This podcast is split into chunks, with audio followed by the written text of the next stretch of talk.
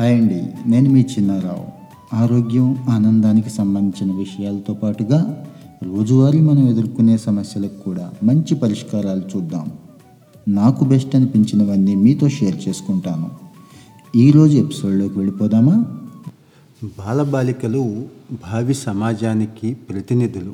ప్రతిభ ఉత్సాహం దూసుకుపోయే తత్వం అనేవి ఇద్దరిలో కూడా సమానంగానే ఉంటాయి. అయితే మన సమాజంలో అనాది కాలం నుంచి వస్తున్న అనేక రకాలైన కట్టుబాట్లు ఆంక్షల వల్ల బాలికలు తీవ్రమైన విచక్షణని ఎదుర్కొంటున్నారు. ఇది చాలా నెగిటివ్ ఇంపాక్ట్ చూపిస్తోంది వాళ్ళ భవిష్యత్తు మీద అంతిమంగా సమాజం మీద. ఫలితంగా చాలా విషయాల్లో బాలికలు వెనుకబడిపోయి ఉంటున్నారు. బాలులతో పోలిస్తే బాలికల్లో అంకితభావం సునిశ్చితమైన పరిశీలన దేన్నైనా సాధించగలం అనే నమ్మకం సమస్యలను ధైర్యంగా ఎదుర్కొనే సామర్థ్యం చాలా ఎక్కువ ఉంటాయని చెప్పి మనోవైజ్ఞానిక శాస్త్రవేత్తల పరిశీలనలో కూడా తేలుతోంది. తగిన ప్రోత్సాహం శిక్షణ అందితే బాలికలు ఏ రంగంలోనైనా మేటిగా రాణిస్తారు అనటంలో ఎలాంటి సందేహం లేదు. దీన్ని దృష్టిలో ఉంచుకునే భారతీయ సమాజంలో బాలికల విషయంలో నెలకొన్న ఈ దుర్విచక్షణ పట్ల అందరినీ చైతన్యవంతం చేసేందుకు రెండు వేల ఎనిమిదిలో కేంద్ర మహిళా శిశు సంక్షేమ మంత్రిత్వ శాఖ ఆధ్వర్యంలో జాతీయ బాలికా దినోత్సవాన్ని కూడా ప్రారంభించారు.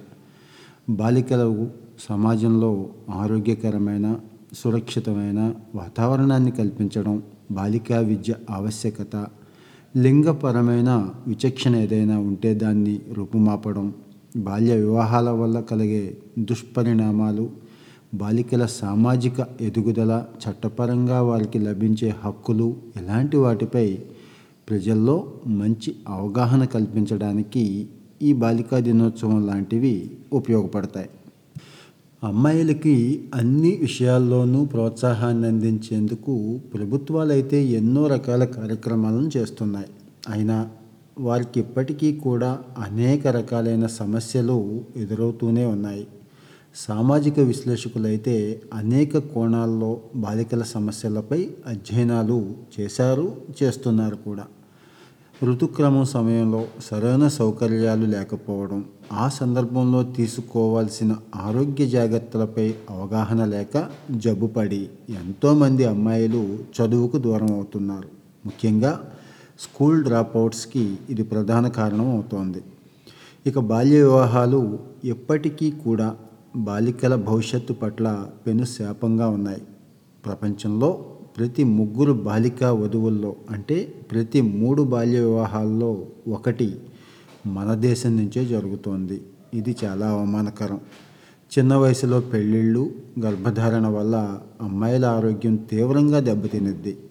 లింగపరమైన దుర్విచక్షణ కారణంగా గత యాభై ఏళ్ళలో భారత్లో సుమారు నాలుగున్నర కోట్ల మంది శిశువులు కనిపించలేదు. ఈ విషయాన్ని ఐక్యరాజ్య సమితి స్వయంగా చెప్తోంది. పంతొమ్మిది నలభై ఎనిమిది ఏళ్ళ మధ్య ఉన్న వయసు స్త్రీల్లో యాభై ఆరు శాతానికి పైగా ఈరోజు కూడా రక్తహీనతతో బాధపడుతున్నారు.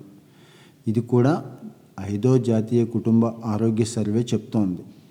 ఇక కోవిడ్ కారణంగా కుటుంబాల ఆదాయాలు చాలా వరకు తగ్గిపోయినాయి.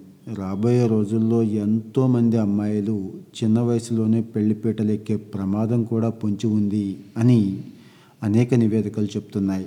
ఈ తరుణంలో ప్రభుత్వాలు అప్రమత్తంగా వ్యవహరించి బాలికలు ఈ ఊబిలోకి చిక్కుకోకుండా చూడాలి. ప్రతి అమ్మాయి తన విద్యను కొనసాగించేలా చర్యలు తీసుకోవాలి. ఇటీవల యువతుల వివాహ వయస్సు ఇరవై ఒక్కేళ్ళకు పెంచాలని కేంద్రం ప్రతిపాదించడంపై మిశ్రమమైన స్పందన వ్యక్తమైంది. ఇదే విషయాన్ని మనం గత ఎపిసోడ్లో కూడా చెప్పుకున్నాం. అమ్మాయిల విషయంలో అనాది కాలంగా కొనసాగుతూ వస్తున్న సమస్యలకు ప్రభుత్వాలు సత్వరం పరిష్కారాన్ని చూపించాల్సిన అవసరం అయితే ఉంది. ఆడపిల్లలకు తగిన స్వేచ్ఛ ప్రోత్సాహం అందిస్తే బాలికలు మేలిమి నారీమణులుగా ఎదుగుతారని నిపుణులు చెప్తున్నారు. ఈ దిశగా తల్లిదండ్రుల ఆలోచన విధానం కూడా మారాలి. అమ్మాయిలను పెంచే తీరులో ఎటువంటి వివక్షత చూపించొద్దు. మగపిల్లవాడినైతే ఒకలా ఆడపిల్లనైతే మరోలా. మగపిల్లవాడికి ఒక రకమైన సౌకర్యాలు ఆడపిల్లకి ఇంకో రకమైన సౌకర్యాలు. ఇవే ఆడపిల్లలో ఆత్మవిశ్వాసాన్ని దెబ్బతీస్తున్నాయి. సో బాలిక పుడితే పండగ జరుపుకోవాలి. కూతురు పుట్టినందుకు మహాలక్ష్మి పుట్టిందని కుటుంబం అంతా గర్వపడాలి. ఈ విషయాన్ని బేటీ బచావో బేటీ పడావో కార్యక్రమం సందర్భంగా నరేంద్ర మోడీ గారు కూడా చెప్పారు. ఇది అందరి నినాదము కావాలి. కూతురైనా కొడుకైనా ఇద్దరిని కూడా సమానంగానే పెంచుకోవాలి. ఇటీవల కాలంలో బాలికల పట్ల మన సమాజంలో గణనీయమైన మార్పు అయితే వచ్చింది.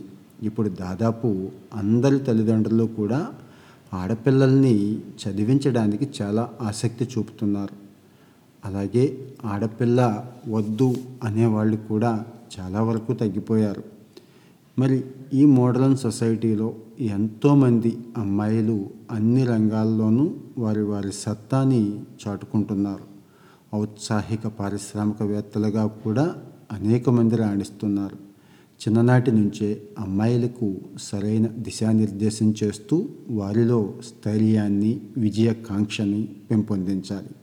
వారి అభివృద్ధి కోసం రూపొందించిన కార్యక్రమాలను ప్రభుత్వాలు పటిష్టంగా అమలు చేయాలి. అప్పుడు మాత్రమే అమ్మాయిలు జీవితంలో ఉన్నత స్థానాలను అధిరోహిస్తారు. ఒక్క అమ్మాయి జీవితంలో ఉన్నత స్థానానికి వెళితే ఆ కుటుంబమే వెళుతుంది ఇలాంటి కుటుంబాలు ఎన్ని పై స్థానానికి వెళితే అంతిమంగా ఆ సమాజం ఉత్తమ స్థానాల్లోకి వెళుతుంది